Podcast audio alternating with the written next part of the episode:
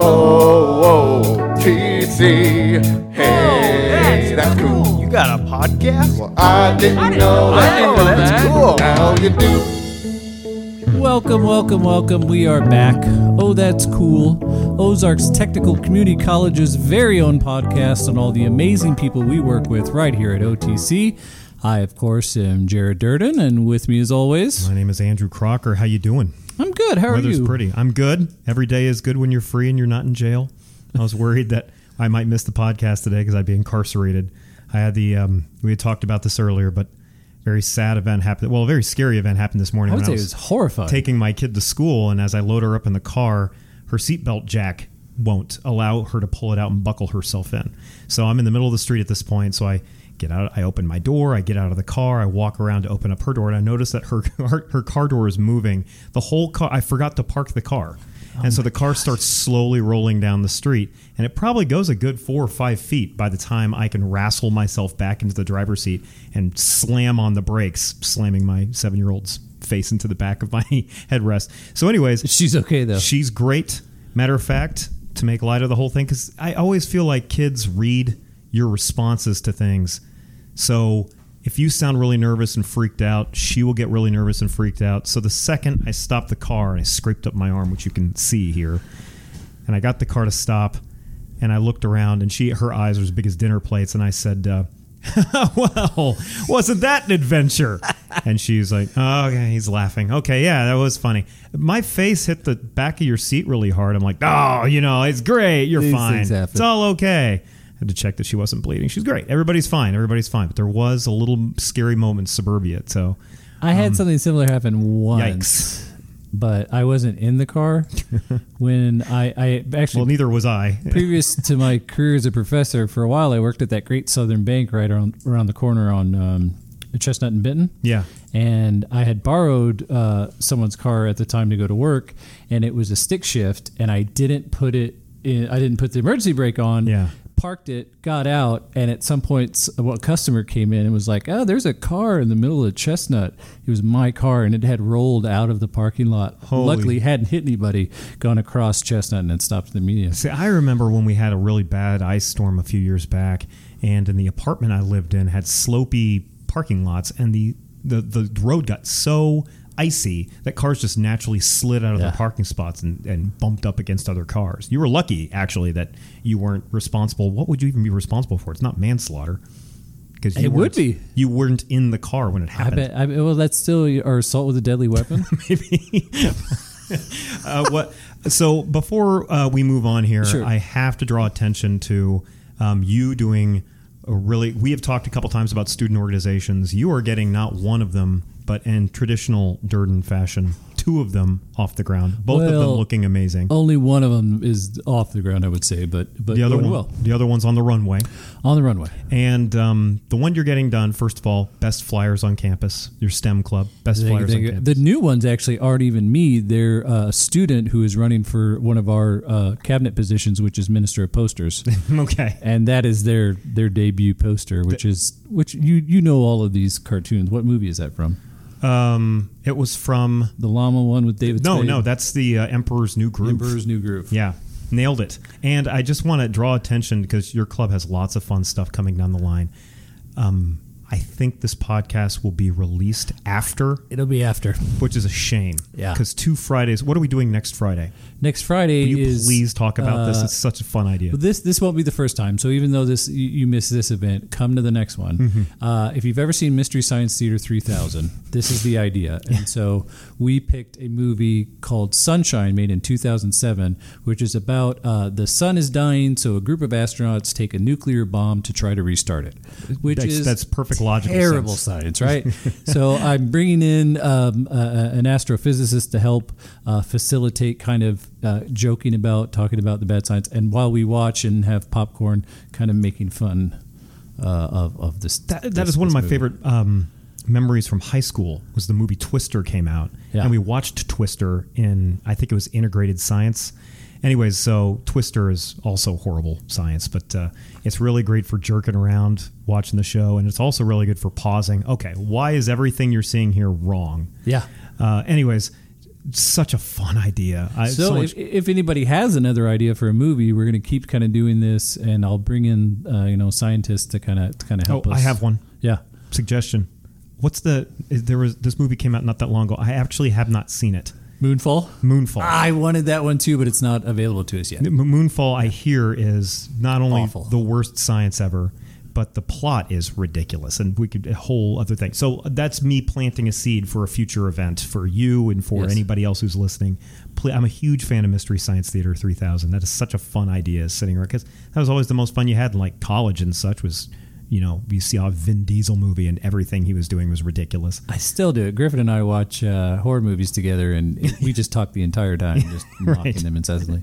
So uh, you bring up a good point, though. Kind of what we're talking about today is, is, is student groups and the importance of them. And, and to talk about that idea, we have brought on from the English department Jane Cowden. How are you, Jane? Good.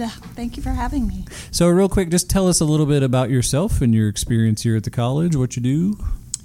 I am an English instructor and I teach uh, composition, creative writing, and technical writing. And I am also the faculty advisor for the OTC literary magazine, Go Anywhere. Has that? Uh, uh, so tell us a little bit about the magazine. So we will be coming into our seventh year of the literary magazine.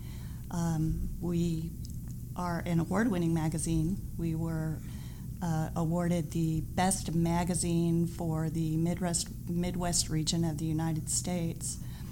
Uh, Congratulations. yeah, thank you. It's all student work, and the stu- I have a student staff. Uh, we run it as a class in the spring, and so we'll soon be taking submissions of literature and artwork and uh, putting it together in the spring. So that is really a rewarding thing that I do.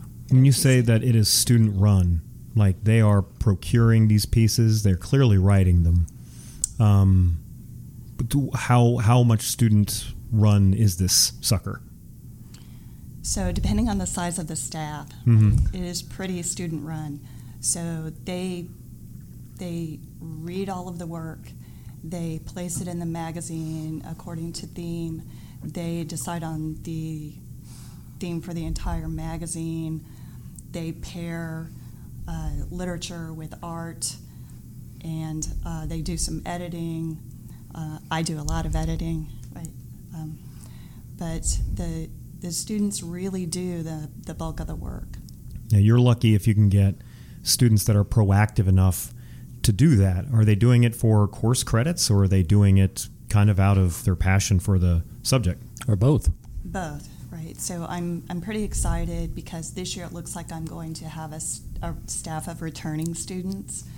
Uh, so right now we don't have a lot of students in the class, but uh, it looks like we're going to be able to run it as a class. And those students worked on last year's magazine as volunteers. We weren't able to run the class last year, so it should be a really exciting year for us. Those returning students are worth their weight in gold. Oh my goodness! I've been running a student club for a good long time, and um, the only problem with doing it at a college like this is the churn. The student churn is real, and in any given year, you could lose a half to two thirds of your cabinet.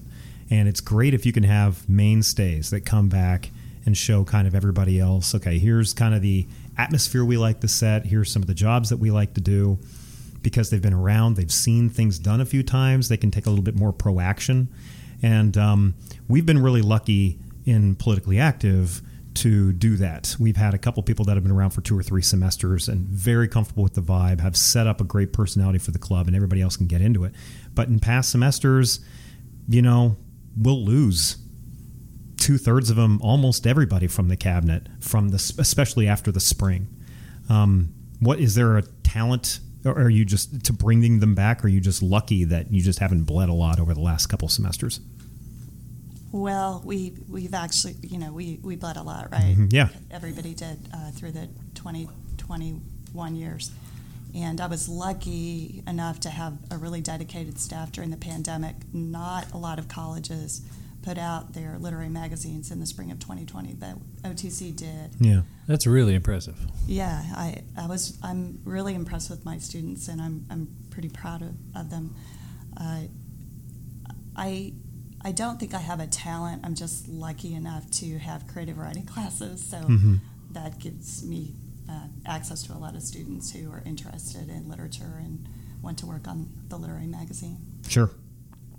So, um, when we when I asked you to come on to, to, to talk about um, your particular student group, um, you had uh, a very interesting idea, um, and you've actually brought someone else with you.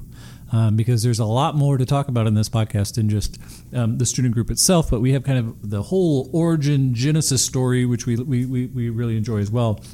So we'd like you to go ahead. Will you introduce the, the special guest that you've brought on uh, uh, uh, to to the program? I will. I'm so lucky. So Preston is not my um, student. He hasn't been my student, but I have become acquainted with him through a student organization, which is a lovely thing to get to do. Any instructor that does a student organization is blessed with getting to meet students who are as wonderful as Preston. So this is Preston Schaefer, and he is a key player and the founding member of the Student Organization Council, which is a new organization that we have now on the OTC campus. Hello, thank you so much for bringing me on and giving me the space to share my thoughts. This is uh, this is uh, this is new territory for us. The, uh. Jane has effectively sublet her uh, podcast guesthood. This is a this is like a podcast version of an Airbnb that we're, we're having to navigate here. She's trying to determine a podcast profit. Uh, so can I get that from you again, Preston? I want to make sure I am nailing this because. Um, one of the uh, OTC is a classic case. I'm sure most colleges are, but OTC is the soup I swim in of the right hand not doing what the left hand, uh, right hand not knowing what the left hand is doing. So, can you run me through this again? Student organization. What, what was she saying your position was, or the organization you were with? So, um, I'm one of the founding members of uh, Student Engagement Council. Um, Student Engagement Council is basically just um, a a chance to get people more engaged in their community, the, the college, and um, their fellow peers. What? A, so, when you say more involved in the community, give me a couple top line items. What do you like to do? What do you guys like to do? Um, I mean, honestly, what the main thing that I like to do is get to know everybody. Um, I am a huge advocate for um, just really accepting anybody, no matter who they are, um, and really getting to know deeper than just like surface level of like who this person is, no matter where they come from, no matter their origin. So well, you've come to the you've come to the right podcast because that's a great mission statement. Do you guys? What is um what is an activity that you guys might do or have done? Um, we were thinking, we were throwing around a few ideas of uh, like, I think we were just thinking, what was that one that we were just thinking of doing? So, the the core mission for Student Engagement Council is to engage students in activities uh, where they can get to know each other, they can be engaged in the community, and they can be engaged in the college. So we were just talking earlier about um, attending the OTC play, you and I. Oh, yeah. Students together to do that. Uh, we just recently participated in the OTC trunk or treat, which was delightful Yeah. in every way. Um, we also had our first uh, student engagement convocation, uh, which was a town hall with the director of the film I Am Gen Z, um, who is a key player really in in, in bringing Preston um, to the place where we are now, where we're starting this organization. Absolutely. So, Preston, we uh, may not be as familiar with you, but a lot of other people might be. Will you just tell us a little bit about yourself and and and um, why uh, why you become so involved in uh, uh, this council? Absolutely. So that's kind of a it's kind of a big question. I I mean I okay, so- Summarize your entire existence. for us, please. right. Double space, please. Um, good thing I brought notes, right? yeah, that's right. That's good. Um, it notes about who you are. Okay, who am I? I know. Who am I? Yeah. Um, so I currently have about 280,000 followers on TikTok. What? I, yeah, I um, I know everybody's like, what? It's- Okay, it's sorry. I'm gonna. crazy. u- I'm. hey, you're- hey, hey! We've got a good sixty-five listeners uh, every two weeks. I my, my okay. We don't need to talk about our failings, but uh, can I? Can I? I'm gonna. I will tell you, Preston. I am about to sound very old, which I am. So, does that make you an influencer? Um, I would consider it like a micro influencer. Yeah. On, it depends on the platform. Okay. Um, there's, I mean, there's Two hundred eighty Like, is micro. I mean, there's like people with millions, millions. I mean, I think Charli D'Amelio has like more um, uh, followers than some countries. So yeah, wow. it's crazy. Um, I can really get up there, but um, my journey kind of started back in about 2019, like before the pandemic. Uh, I that's whenever I first started my TikTok account. It used to be Musical.ly, but it got rebranded into TikTok. Um, during that time, I was actually affected by uh, hidden homelessness, um, which, um, for those of you that don't know, don't know what homeless or hidden homelessness is, um, they're individuals who um, live temporarily with others um, without a permanent home, usually going through like a traumatic change in life. They lack access to housing support resources and can't be identified systematically, so they're hidden from national statistics on homelessness. Um, I was actually living with a friend at a time because I was kicked out of my home. Um, so it's kind of a, a traumatic period, kind of figuring out what a who I am really, um, what I wanted to do with my life because I had previously gone to OTC before, um, back in uh, 2017, 2018, but had dropped out because I really didn't know where I was going. I was fresh out of high school, and through TikTok, I feel like I've really gained a purpose of who I am, um, recognizing the uh, like the failures in the system that need to be addressed and fixed, and um, r- really just mental health issues that al- almost everybody deals with, um, just little things to major things. Um, so, yeah. So what what is your is your content conscious conscious of that or is your content far more like slice of life here's some music I like to do stuff like that So it kind of started off as like a creative outlet. So I'm a makeup artist. Um, it mainly was like comedic content with like a little bit of like uh, a little dash of like makeup content, or really whatever I wanted to to post at the time. Um, but I feel like now my my content's a little bit more geared towards inspiring others to like be the change that they wish to see in the world or at least whenever I do have the the courage to post which we'll talk about that a little bit going on later um, but That's I- that is phenomenal. I have done some work with the OTC Foundation here on campus, and when I did some work with them, I had to do some research about homelessness. And one of the things they helped illuminate for me is that the homelessness that I'm the stereotype of homelessness are the you know the the people on the street. There's a there's a more technical term for them that I can't think of at this moment. Hmm. But anyways, I, that's not the way we should think about homelessness and the way you say it, hidden homelessness. It was hidden from me. Mm-hmm. The, we should think of it more broadly as home insecure. Mm-hmm. And as was defined for me, thanks to my friends at the foundation, it's people who aren't as certain about where they're going to be staying in any given night. And that's, you know, that fits the description. It's a much broader description than what we typically associate with, uh, with, with people who are, you know, um, with, with ho- the word homelessness instead of just the people that we see sometimes on Absolutely. street corners and hitchhiking and, and uh, if I'm being honest I if I didn't have that one friend at that one time I would have been on the streets I would have stayed in my in my car in the Walmart parking lot because I, I had to figure out where I could sleep in my car that was legal for me to sleep in my car. Um, that was it, it really just it hit me all at once. It was so sudden. And if I didn't have that one friend at that one time, that would have been me. I would have been Were the you a student at the time? No, no, I had already dropped out. And we had, it's a classic sliding doors type situation, and I'm particularly sensitive to it because um, I had a, a previous job uh, as a dispatcher at 911, and people called about who I might stereotypically think of as homeless people all the time. This guy's sleeping on private property. Can you get him out? This guy's sleeping on public property. Can you get him out? I'm like, where? Where's the guy supposed to go exactly to sleep? Anyway, so I'm a little more attuned to that. At least I thought I was until I got an opportunity to kind of expand my thinking as to that population. That actually reminds me, as I was actually walking into the building today, I saw a really nice um, quote from the Dalai Lama. Um, compassion is the, uh, let me, I wrote it down. Compassion is the radicalism of our time. that really it really hit home.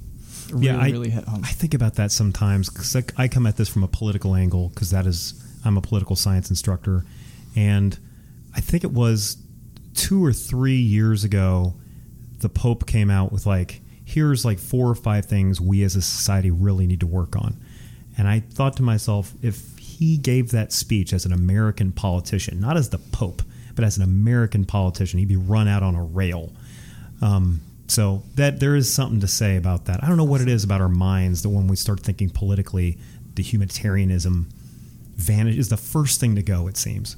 I feel like it, it definitely has to do with like factionalism and like Yeah. wanting to have a sense of community to belong to and um, whether those ideals um, within that certain um, either political organization or religious or re- really anything honestly um, whether they really align with our core values or not i mean it's really easy just to lose what you want what you want to do Could you substitute for my class? if I asked you to. That is so well said.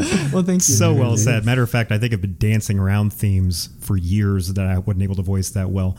Let, let's get uh, so when you get to 280,000 followers, did that happen because you went quote unquote viral here or there, or is it because steady over time people just attracted to the stuff you did, or some It's combination? a, it's a little combination of both. If you do not post regularly, you have less of a chance to get on the For You page. Uh, you have to post. Um, well, I was told by many of my friends that in order to have more chances of going viral, um, post at least three times daily.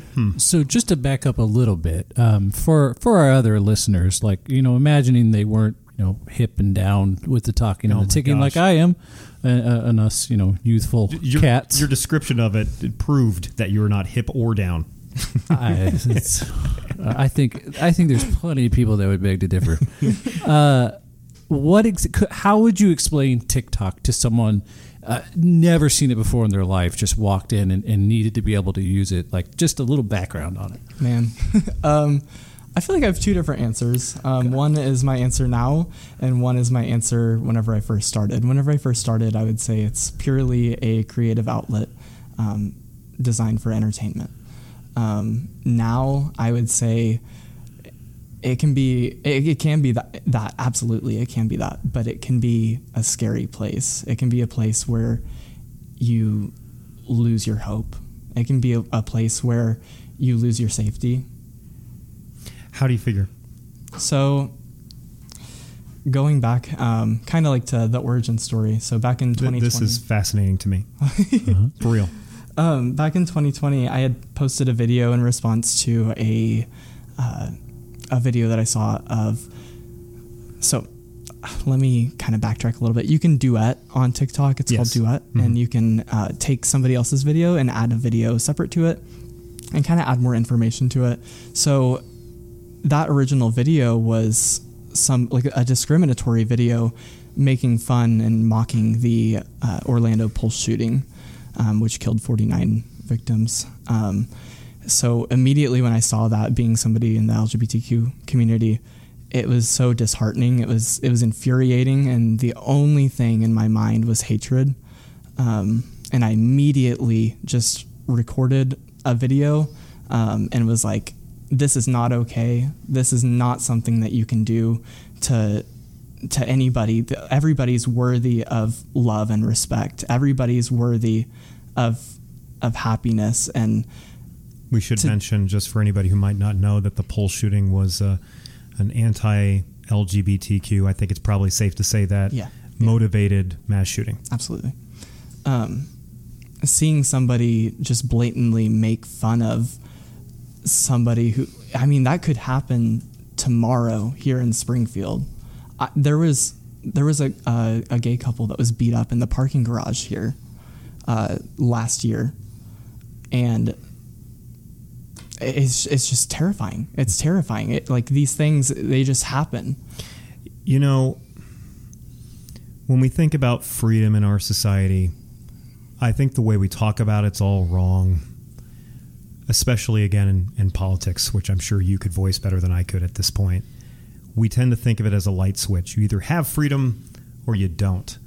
But I always felt that we should talk about it like it's a dimmer switch, where it's not about keeping or losing, it's about how much direct, free, unrestrained behavior do we want?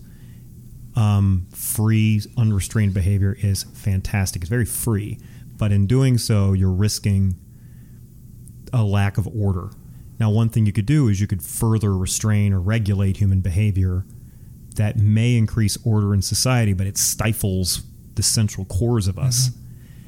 And um, now that it's massive, now that TikTok is massive, you know, Twitter is even though Twitter's older, it's kind of going through the growth pains that with with the new ownership that TikTok has long been going through, which is how do you allow for this amazing platform for people to be either their truest selves or stylized versions of themselves without letting the monsters overrun it.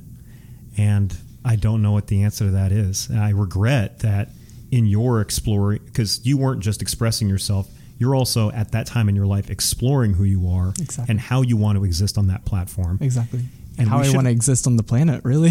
how I who I want to be. Who, Well said. Yeah. Who I like my my core values. That, those that's I really needed to just understand Mm-hmm. where I am as a person and where I want to become with my life, where I want to build myself towards. And that, that's why I am of the opinion, and I've said this before, um, so I don't think this is new news, but I just think your generation has it harder because Jared and I and, and Jane, we all had to explore who we were, but we got to do it in relative anonymity.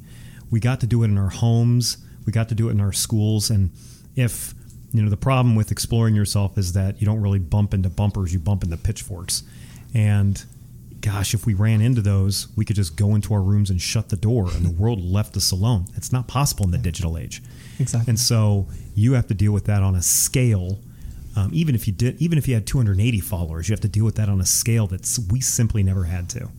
Um, do you think about that every time before you hit send? If you hit send, I actually don't know what you hit. But do you do you think about that? You're like, are the monsters going to overrun? Do you, how much do you even think about that these days?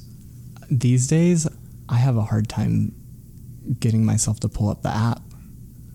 I, I mean, the past four months, I've probably posted like maybe four times.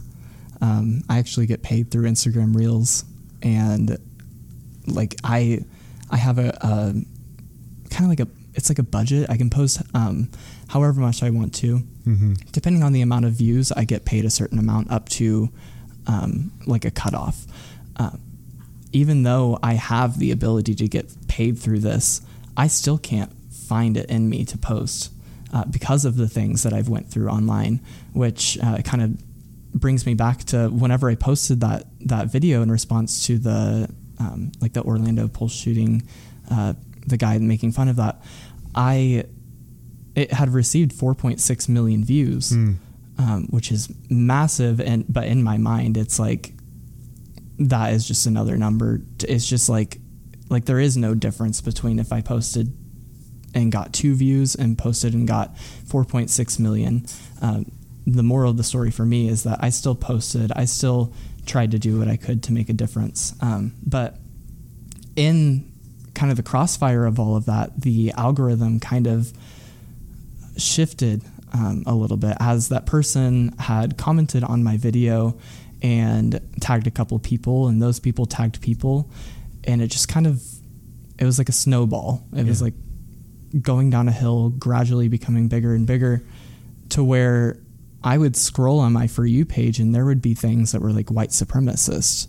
There would be things that were that were saying that I people in my community need to die. People in the LGBT, LGBTQ community need to die. And that's so scary and disheartening that that stuff just exists I'm on in- the internet. I'm interested in the near term future of that because there have been, uh, I believe there was a Supreme Court case that established that social networks like that, and more to the point, YouTube, um, can't be held criminally liable, or I think even civilly liable, if somebody is using their website to promote hateful, promote hate of any kind. Right. But there's now a new suit, and it raises exactly what you're talking about, which is what if the site doesn't just host those terrible things and perform some due diligence to remove them? What if they their algorithm actually promotes it and it leads to actionable consequences in the worst possible way? Can they then be civilly or criminally liable? And right now, as I sit in front of you, we're waiting to hear eventually what that ruling might be. I'd be so interested to see how that plays out because, I mean, Tim Kendall, the creator of the social media algorithm that we have today, um, he's in I Am Gen Z in the the film that I'm in, and he was speaking about how his just purely his creation of this this thing that Zuckerberg was like, hey, we need we need to get more users on on here. We need to get people screen addicted, basically. Now the suicide rate has gone up so much more than it was before. Now there's so much division within society. You know, we've, we've had whistleblowers from Instagram and Facebook in front of Congress saying, Exactly. we are, listen, we're getting this data saying that young teenage girls are offing themselves, I'm sad to say, Yes. because of stuff they're getting directly from our website. Um, and, you know, we've seen these social media sites not worry as much about that as perhaps they should. Anyways, uh, uh, thank you so much for bringing uh, enlightenment to that. You have an entire, I just looked it up on my phone. You have an entire Toledo, Ohio that follows you on TikTok. 280,000 is, we, we need to understand that's not just a number. That's like essentially a city. And there's just no way. No matter, you could post the most innocuous thing on the planet. You're going to have a handful of people who are monsters about it. And uh, I just don't know how you deal. Listen, I have a YouTube page that has 70 followers. Not that many people want to watch hour long political lectures, apparently. But even then, I still get a mean comment from time to time, and it doesn't I mean, feel very good. it kind of it kind of evolved from just like just the social me- media algorithm scrolling and seeing all the all of these scary things, leading into that algorithm kind of flipping and and putting those people that that believe those things more likely to interact with my videos. So it's putting And- you in front of them. Exactly, exactly. And what had happened with that was it gained the. I, I mean, we kind of talked about this with factionalism. There was like a group of people who all of their profile pictures were. Um, I mean, it's so messed up, but it's, it's George Floyd. Um, and they were talking about how they were white supremacists, how they they're anti-woman, anti-gay, all of these things, all of these things, and they weren't just commenting like hate comments. It was telling me to to turn a gun around and shoot me, to shoot myself, to to kill myself, to that I just don't deserve rights. I don't deserve to live. I don't deserve anything. And to see that, I mean, I've had people tell me just, oh, don't look at your comments. Don't look at your comments. I can't. Like, I can't. It's, it's, it, it pops up on my phone. I mean, I can mute my, my comments, but then I'm ignoring all of my, all of the people who have showed me support, all the people that have showed me love and then it it got so far as to these these groups were posting my account and sending more people over to which these people had gone over into my Instagram um, direct messages and sent me my address and told me that they were coming to kill me. And how old are you? How old I'm were you at the 23. Time? And, at the time? I was, oh my gosh, I'm so bad at math. 20, 21, 20. two, two is the number you're looking for. Regardless, you know, even if you said 22, that that's my point, right? This is, you know, yeah. Uh, so actually, uh, uh, I'm obviously I cannot exe- existentially apologize on behalf of the universe enough to you.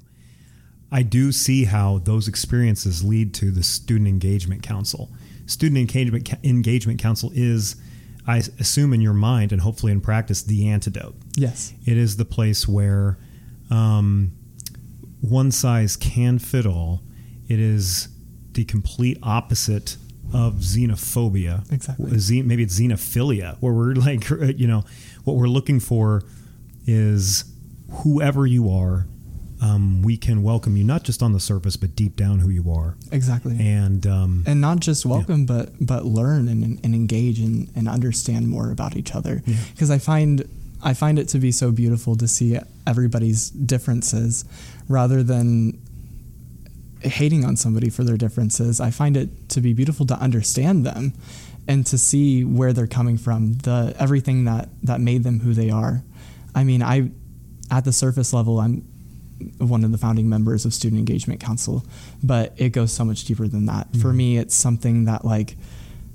I mean, the, the Missouri Department of Mental Health, um, the Behavioral Health Epidemi- uh, oh my gosh, Epidemiology Work Group in 2018 posted a bulletin. Um, the rate of LGBTQ suicide attempts in Missouri is nearly five times that of straight youth, and higher substance use and um, higher symptoms of depression.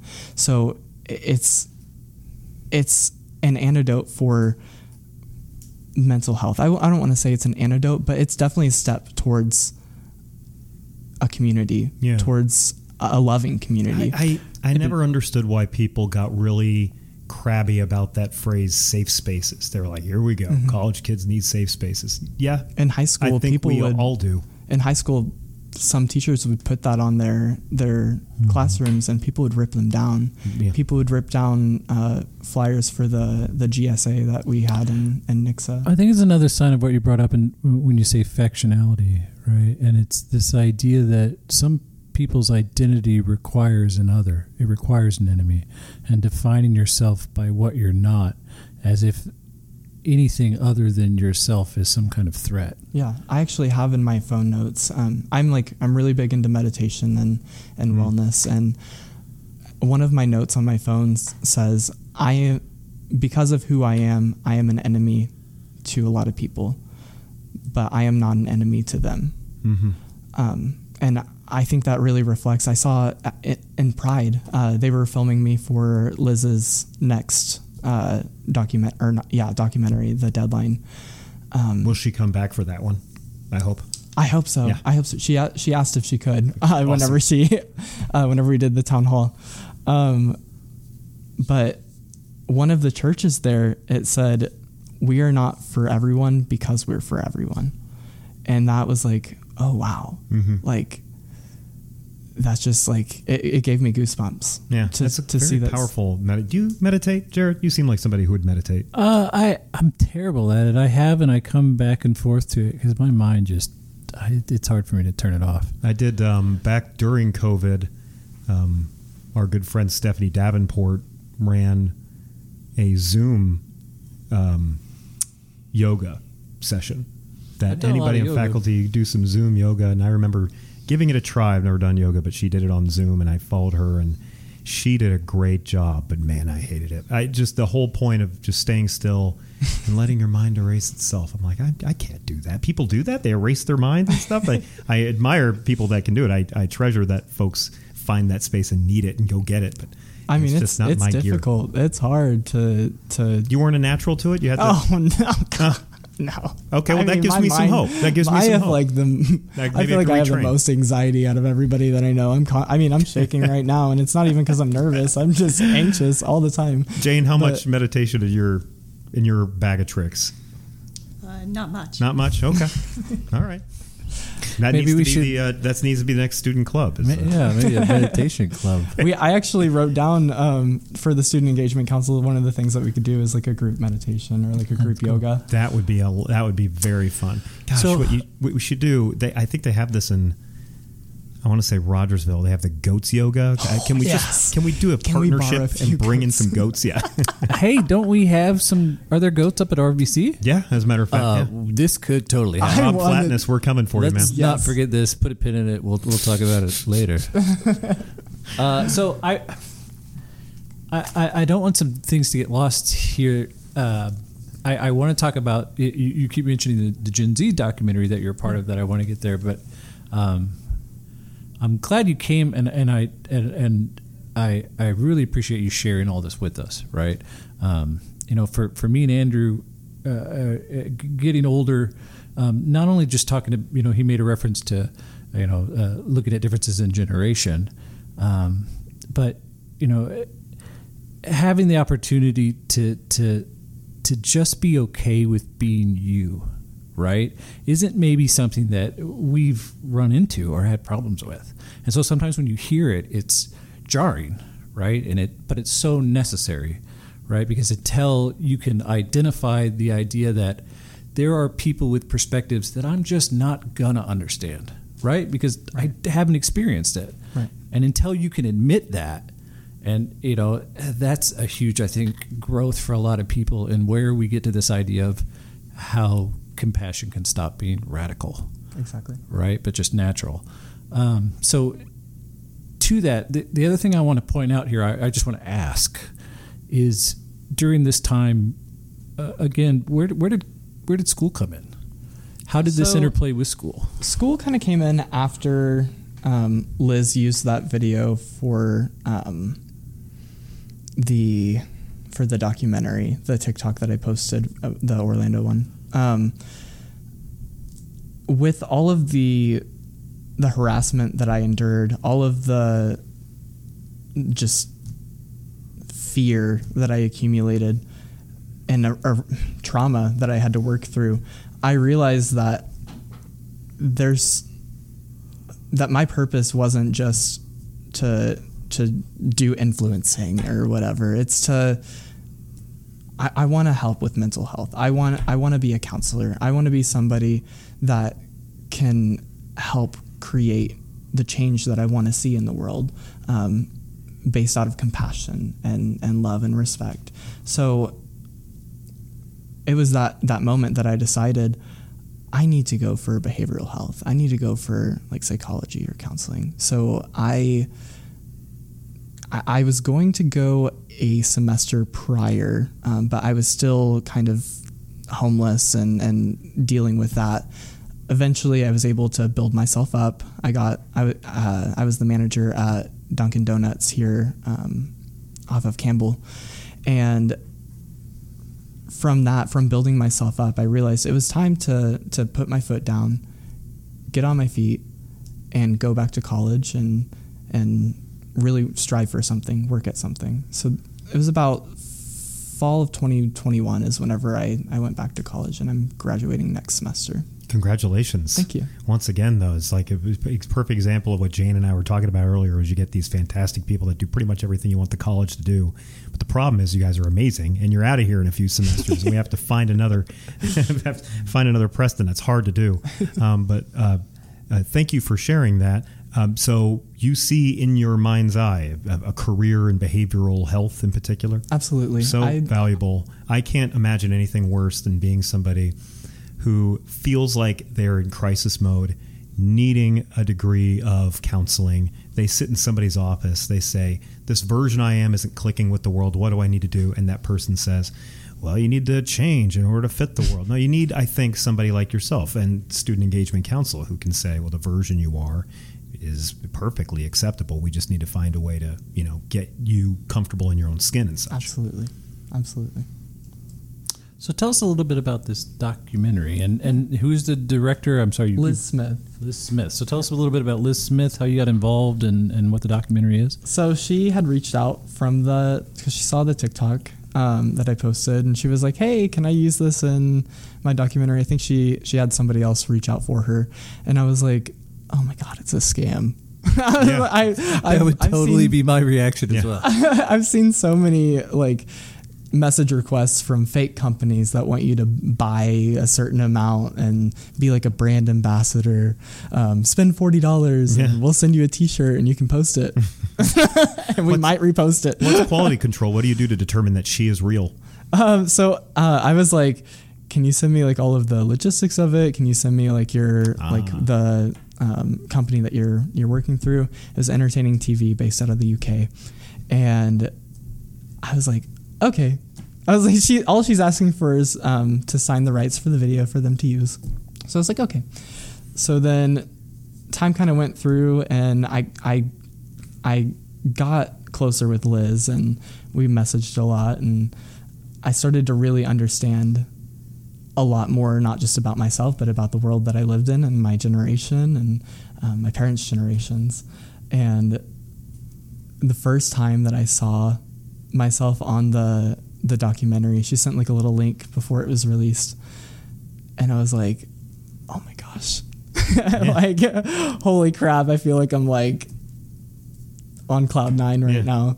Um, it was really wild, but that was actually after I had received all of the death threats, all of the the um, videos of, of people being killed and and all of that, and I um, sorry, what was Uh, how you got involved with uh, the the journey to I am Gen It's Z. that TikTok brain. It's It's like like- yeah. click bites. what Sound what the documentary is how you got so you Yes, you're, yes, so you so- she con- contacted you you weren't sure if this was a real thing you now know that she's real Yes, yes. So, um, she was like, "Hey," I I was ex- explaining my my situation with what I was going through, and she was like, "Wow, that's actually really."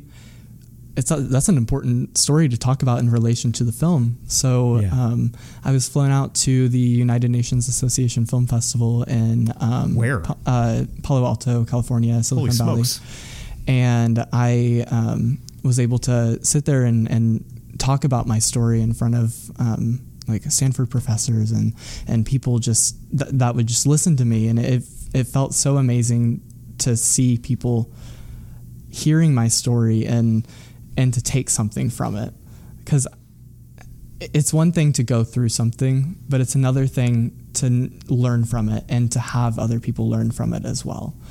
I can take this traumatic situation and I can ball up and cry every night, um, which I did for a long time. Um, or I can I can find that growth within myself and I can help others with it. When you saw yourself in the documentary, a documentary assembled by a pro, did you see yourself and you were like, "Gosh, that's good." I, I have been uh, the subject of I, uh, OTC has been the subject of an NBC nightly news story. Like the and Lester Holt introduced us, and he talked about the fact that this was back in the height of the recession. We were offering 10 p.m. and 11:30 p.m. classes, and they brought in a gigantic 4D camera and shot my classroom, and then like a 30 second clip of, a, of no sound. I'm just B roll, right? And I'm teaching to the class. But in the hands of professionals, you look at it and you're like, gosh, that looks good. I look like I know what I'm doing. Uh, I look at I sound awesome. Did you think that when you saw that? It was actually like during the height of the pandemic. So I she wasn't able to come over and like film me, film me. So what what she had me do was send a couple clips in, Mm-hmm. and then she used that TikTok. Um, but now. Uh, now that there's the tra- less travel restrictions, she was able to fly over and film me this time for the deadline. So, seeing me in this documentary, I was like, "Oh, it's my TikTok!" Like Mm-hmm. in something that that is like larger than myself. And then Feeding, now, feeding the exact purpose that you're wanting to embody yourself. exactly, Yeah. exactly. Um, and that's something too is that I I find it to be so amazing that um, the more that I'm going down my path of of figuring out my journey, where I want to go, the more that these doors just keep opening, and I'm so incredibly thankful for it. Mhm. I'm so thankful for it. Um, but I can't wait to see myself in the deadline because that that I mean it's it really highlights what's going on across the world right now. Um, so the deadline is how we are going to battle.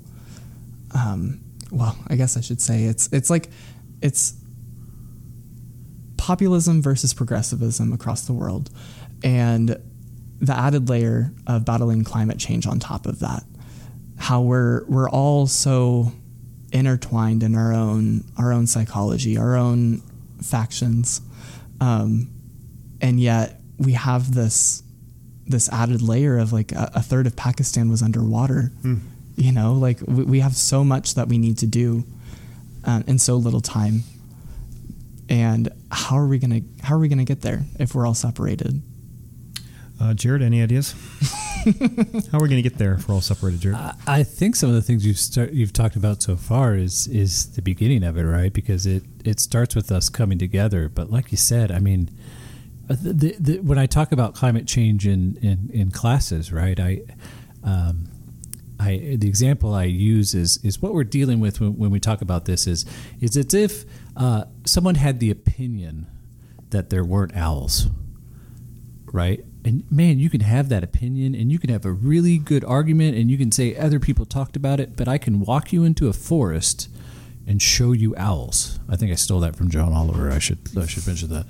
Uh, and so, you know, getting to a solution when we can't start at there is a problem man, yeah, how do you figure out how to solution? And, and, this doesn't, you know, and this in a lot of ways parallels, you know, some of the, the, struggles you're talking about going through, where you're starting out with with with human beings that don't see you as a human being. Exactly. So how do you how do we talk about a solution when they don't see that as a problem, right? And so uh, uh, I don't know if I helped any, it, but it, I I can't go any you know, I, I just have to start with all the good examples I've seen, and they always start with, well, I show love, right? Mm-hmm. I I show compassion. Uh, I, I I be the best example I can, and, and it sounds like that's that's really what you're doing, and you figured that out 20 years before I did. so that takes a lot of maturity and, and wisdom. And I think something that I, I really want to point out is as an individual, I mean, we have we have this question of, oh my gosh, what are we going to do? And for us, that's that's way larger than us. That we have no idea what to do. But what, what together, like like what climate, are we going to do? What are we going to do about um, a system that's broken? What are we going to do about a, a, world that doesn't see you as who you are? Mm-hmm. What are we going to do about climate change? What are we going to do about all of these issues? But for me, it's like the answer is so clear. It's it's not it's not an individual process. We we can never find the the answer if we're so divided. There are so many beautiful minds out there, minds that, that don't have access to go to college, minds that that have so many things that have, that they've been through that ha- might have the answer but we can only find that together. We can only find that in unity. So I was actually listening to Jared just now, and the answer I had in my head was a much less elegant uh, version of what you said. Because I think so long as there's 7 billion people on the planet, I do not think it is possible to build a reality where we all celebrate each other 100%. There are, I, I just don't think there's any way mm-hmm. to avoid the fact that there are going to be what I have called a couple times already monsters among us. Yeah. I don't think you can do that. Now, what I think you can do is what you're describing, and I will rephrase it as coalition building. We can build a coalition of people that can build bridges with each other and uh, love each other as neighbors and appreciate each other and accept, you know, the vast majority of lifestyle choices, vast, vast majority of lifestyle choices. And we can build a coalition that is so big and um, broad mm-hmm. that it will push these folks so far to the margins that it will render them irrelevant. The problem with that right now, because I feel like as a society we've been trending that way in the 21st century, but the problem is is that they've really found a grip on social media. Social media and really the internet in general amplifies their voice far louder then I think they exist. I haven't conducted studies to measure exactly, but and another thing is because of that amplification, it's becoming more and more relevant. More and more people are falling into that, um, and for me, I would I would consider that to be brainwashing.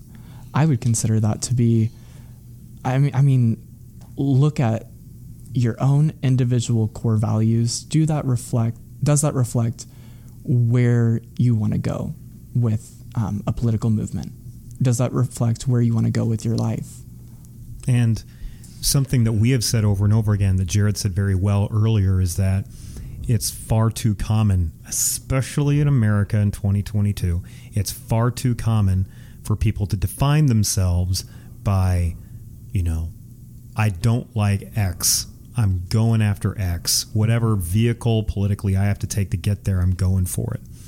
And um, and I, in doing that, I don't care about your politics. In doing that, I feel like you lose a little bit of the humanization that we need, and you lose track of what we're kind of gunning for here, which is, in my opinion, just my opinion, incremental growth towards a better tomorrow. Yes. Um, but you lose that when gigantic washes of society are really just defining themselves by we have to stop the other side. Another another one of my mantras in my in my phone notes is I have no I hold no hate for anything except hatred itself. Hmm.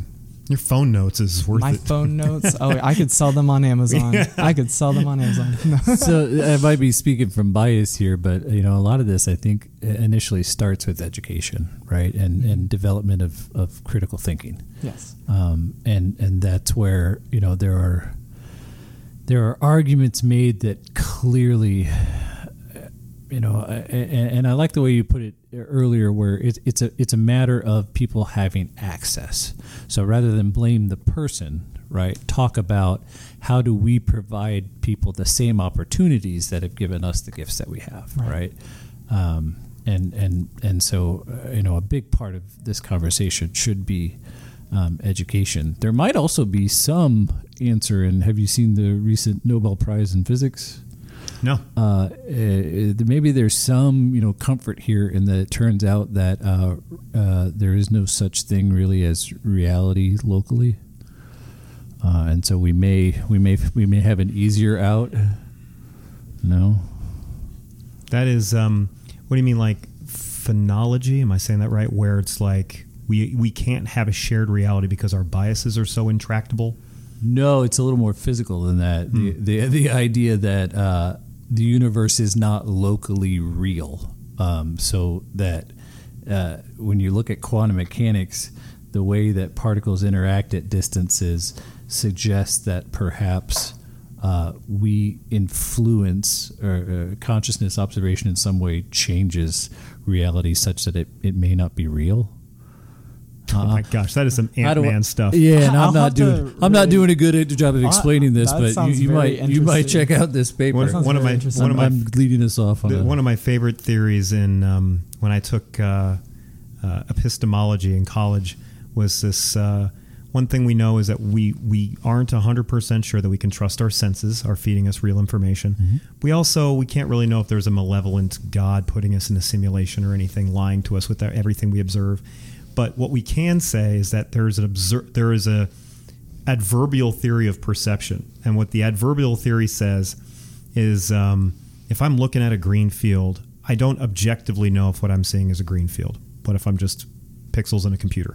But what I can say is that I'm seeing green fieldy like is the idea, and so that's what the the argument there is. And this is philosophy, not you know physics. But the we don't really know what we're seeing. I don't really know. I'm looking at Preston, but I know I'm seeing a Prestonly kind of way when I look at him.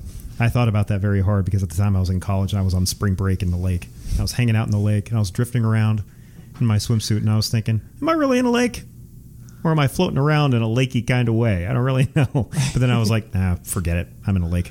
I know it's like, are we gonna like whenever we pass away, are we gonna just like wake up and there's like this? We're in the middle of a dream or something. we're like, oh man, This we're on some alien planet. That's actually what happened, Preston. You uh, when you woke when you after you passed away, you woke up in this room getting podcast interview. Oh, man. yeah, I know. It's Wow. depending on Good your morning. depending how long this goes, it could be heaven or hell.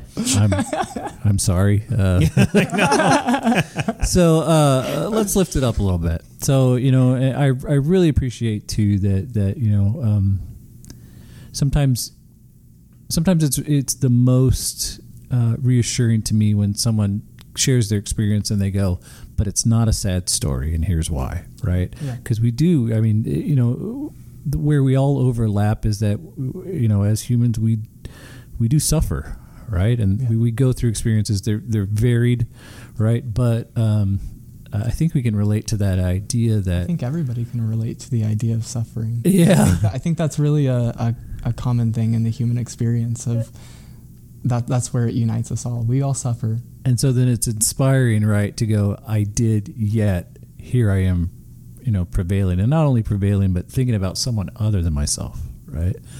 So, for both you and Jane, tell us someone um, that inspired you, someone you look up to, someone that you want to share with the audience that you think might be inspiring for them. Do you want to go first, Jane? Uh, sure. So, I I was thinking about um, Mike Rose, who was the person that I read that really changed the way that I thought about students. Um, he wrote Lives on the Boundary, and um, was a, an important um, developmental educator and, and saw every student as a scholar with potential, right? So I, I think the story that Preston tells us is one that as educators, we need to go into our classroom and understand that every one of these people may not tell us their full story, but they all have one. And it might, a lot of students Preston's age have similar stories, right?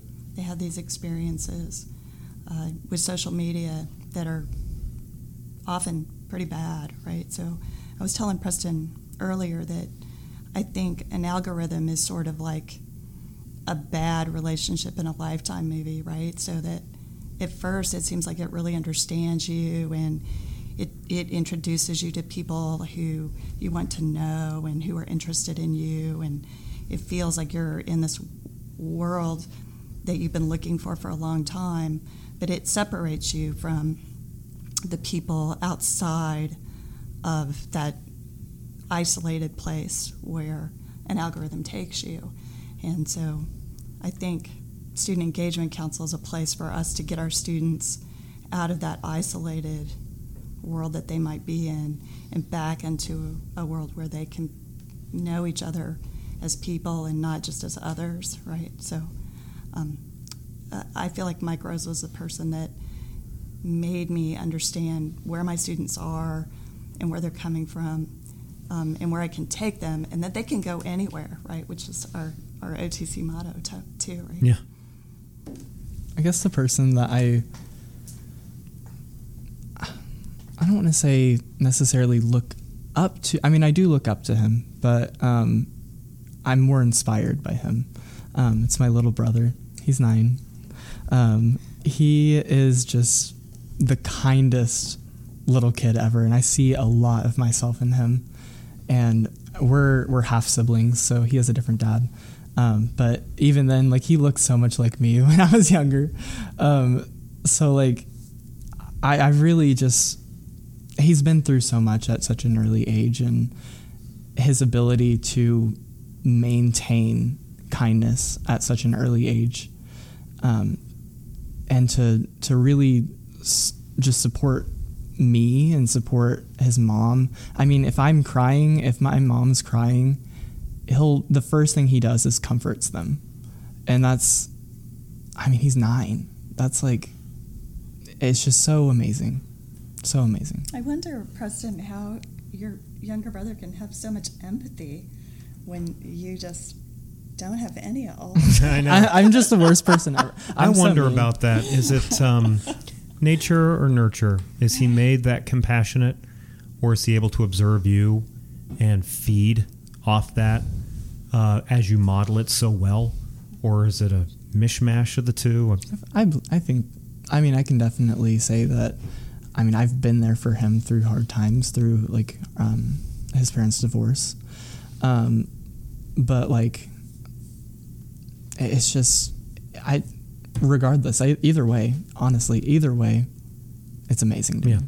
You're, so, isn't he lovely? He is. I'm so glad. This is, as I was saying, this is uh, kind of the first time somebody has uh, sublet their own interview. I'm glad you did, though. What a, what a great opportunity. Made a good choice. Very good choice.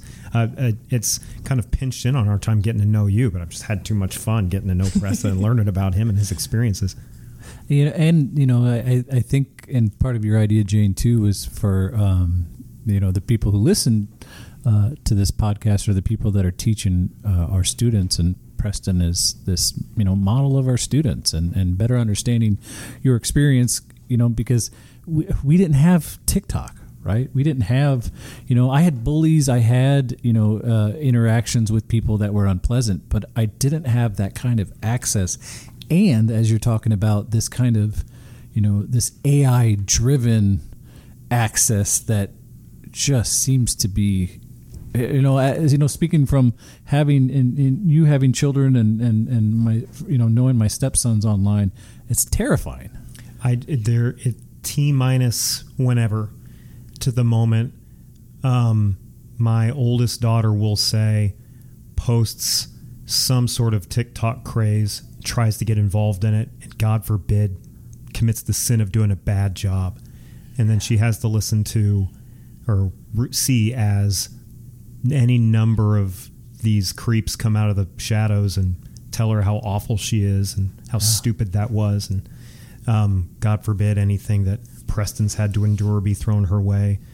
But I, I can't see any reality where that doesn't inevitably happen at some point. point. And didn't happen to me. I had to deal with my own degrees of stuff but i could segregate myself from it because the internet hadn't been a thing yet. Yeah. But you know, Preston's had to. Um, his brother, I'm sad to say, will have to. My both of my daughters will have to. I mean, it's just it's the rite of passage that you wish didn't exist. and uh, you need to learn algebra right and so you know and i'm still that is i'm still an advocate for it i think i'm just pointing out like that's one of the things i don't always put into my list of because it's a long list right of things i need to be aware of or consider as i plan my classroom as i plan you know my interactions um, not again to put any one thing on one person but you know the, I think you pointed it out when you said there are all these things and climate change, right? Um, and we really have hit a point where uh, maybe, maybe you know, we need a few more TikToks on that, right? We, we, we need we need more of that conversation. Um, so, one of the um, thing, other things that we like to ask, maybe this question can help too, as we think about solutions. Uh, Gumby versus Mr. Ed battle Oh. to the death. Who This wins? isn't this isn't going to build bridges.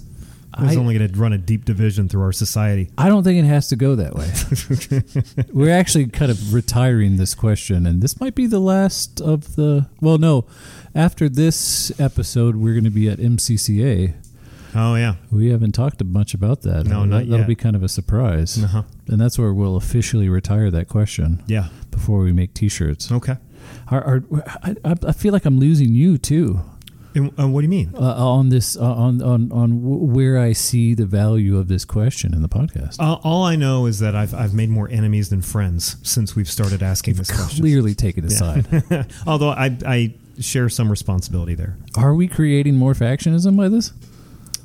I will say that my f- m- the reason why I back Gumby in this particular debate does not have to do with how I feel about the Mr. Ed people.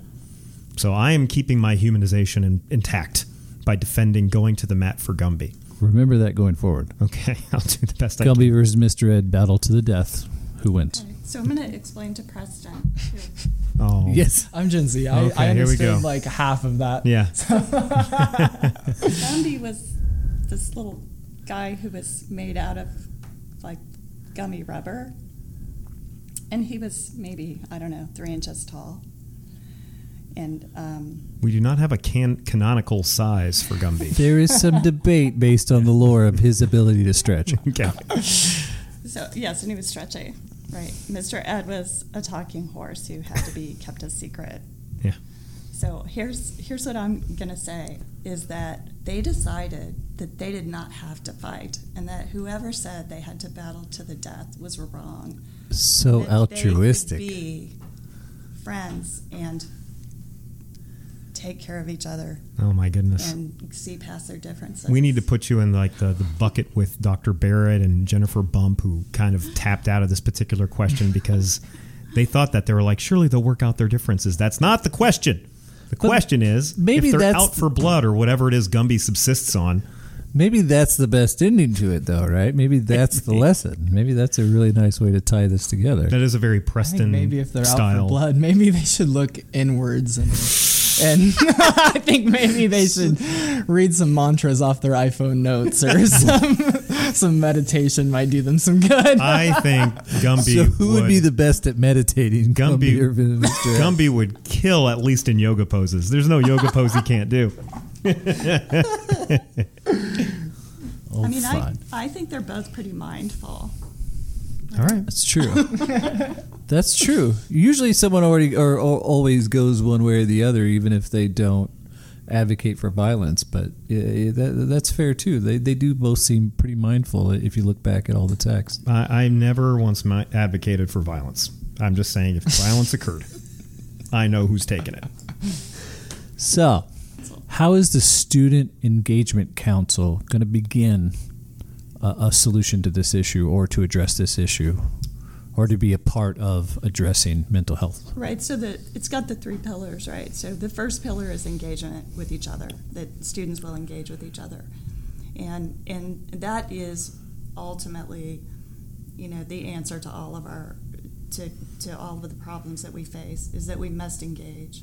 It's when we say we're not talking to those people, or we're going to keep those people from getting what they want, or we're going to stop this political party from doing this thing, even though we know it would help everybody, right? We have to engage with each other and we have to say, okay, we may not agree on everything, but we do have common ground. And the first stage of that is getting ourselves out of these silos that um, that uh, algorithms are going to put us in, where we only see people who are who agree with us and and who don't like the same people that we don't like or mistrust this other group, right? Or feel that they're victimized by, by another group. It, it's the day that we sit down and we engage with, with each other and we hear each other's stories and we understand where, where people are coming from and why maybe they do feel victimized, right? Because they are in pain, right? I mean, we all suffer. So when people suffer, they look for a reason for their suffering. And and the bad thing is that sometimes that becomes other people right? So if we if we are with each other in a room doing things together um, and and the more students we have um, from from different backgrounds with different experiences and different beliefs right? The more that we can build those bridges that we're going to need to get us to a place where we're all happier, where there's less suffering, right? I mean, we can never have no suffering, but we can have less, and we can all have less, right? Yeah. I really, my hopes for this is I hope that this doesn't just maintain a, a thing here at OTC, that um, it can be a model for, for other colleges. Yeah. That would be great. We do kind of a political version of that with politically active we are not very in depth on you as a human. Uh, we mostly talk about the issues, so we stay very surface level, but we try to be accepting of almost all political points of view. And uh, I feel like as a result, because we have that, we're able to have more fruitful conversations. You know, we will have a meeting that will have been conducted by the time this episode airs, but it's on re- reproductive rights. We're doing a reproductive rights meeting in a couple Wednesdays from now. And one thing we know is that everybody has a strong opinion on it, and we stink as a society about having a conversation about it because we demonize one another. Okay, So we are able to, and I may be speaking too soon here. Check in in a couple weeks, to see if I'm okay. But um, we are probably going to be able to have a perfectly functional conversation about it in ways that simply don't exist because we have that thesis statement of accepting your political point of view as you are. Now, you guys go a little deeper into the humanitarian part of that, but still. So, kind of how do these two things intertwine? So, what was the role of the documentary in the formation of the genesis of, of the Student Engagement Council? So, through really like understanding the information that the documentary brought, um, with that, I was like, what what can I do to really um, help out on a, on just a local level? Because um, you know I've I've done things that I, I can post on TikTok and and reach a broader sense of people, but at the end of the day, there's still things that are going on here on a local level. So through that, um, I actually wrote an essay, and um, Richard Turner had read it, and he was like, he like pulled me to the side and was like ask, asking me questions about it, and he realized that on the the website for the I film um, .com that there's a opportunity for educational screenings. So we kind of like work together and and try to figure out like what we can do to have a educational screening here. And we had a panel discussion about the content of the the documentary. And through that, one of the things that we kind of suggested was was a student engagement council. Excellent. And so going forward, what can we expect to see if, if people want to get involved? What kind of, how are you going to be engaging students? Or how are students going to be engaging? So, uh, the advice I would give right now is for students to keep an eye on the events calendar. So, a lot of what, I mean, sometimes we do these kind of big events like the town hall, um, but we're also going to kind of have small events where students can just get together and, and talk and meet. Uh, we are also going to be linked to the I Am Gen Z website. Um, so our website will be on there and hopefully copy this podcast um, so that people in other cities and countries um, and at other colleges will be able to look at our organization and see us as a model and, and follow our model.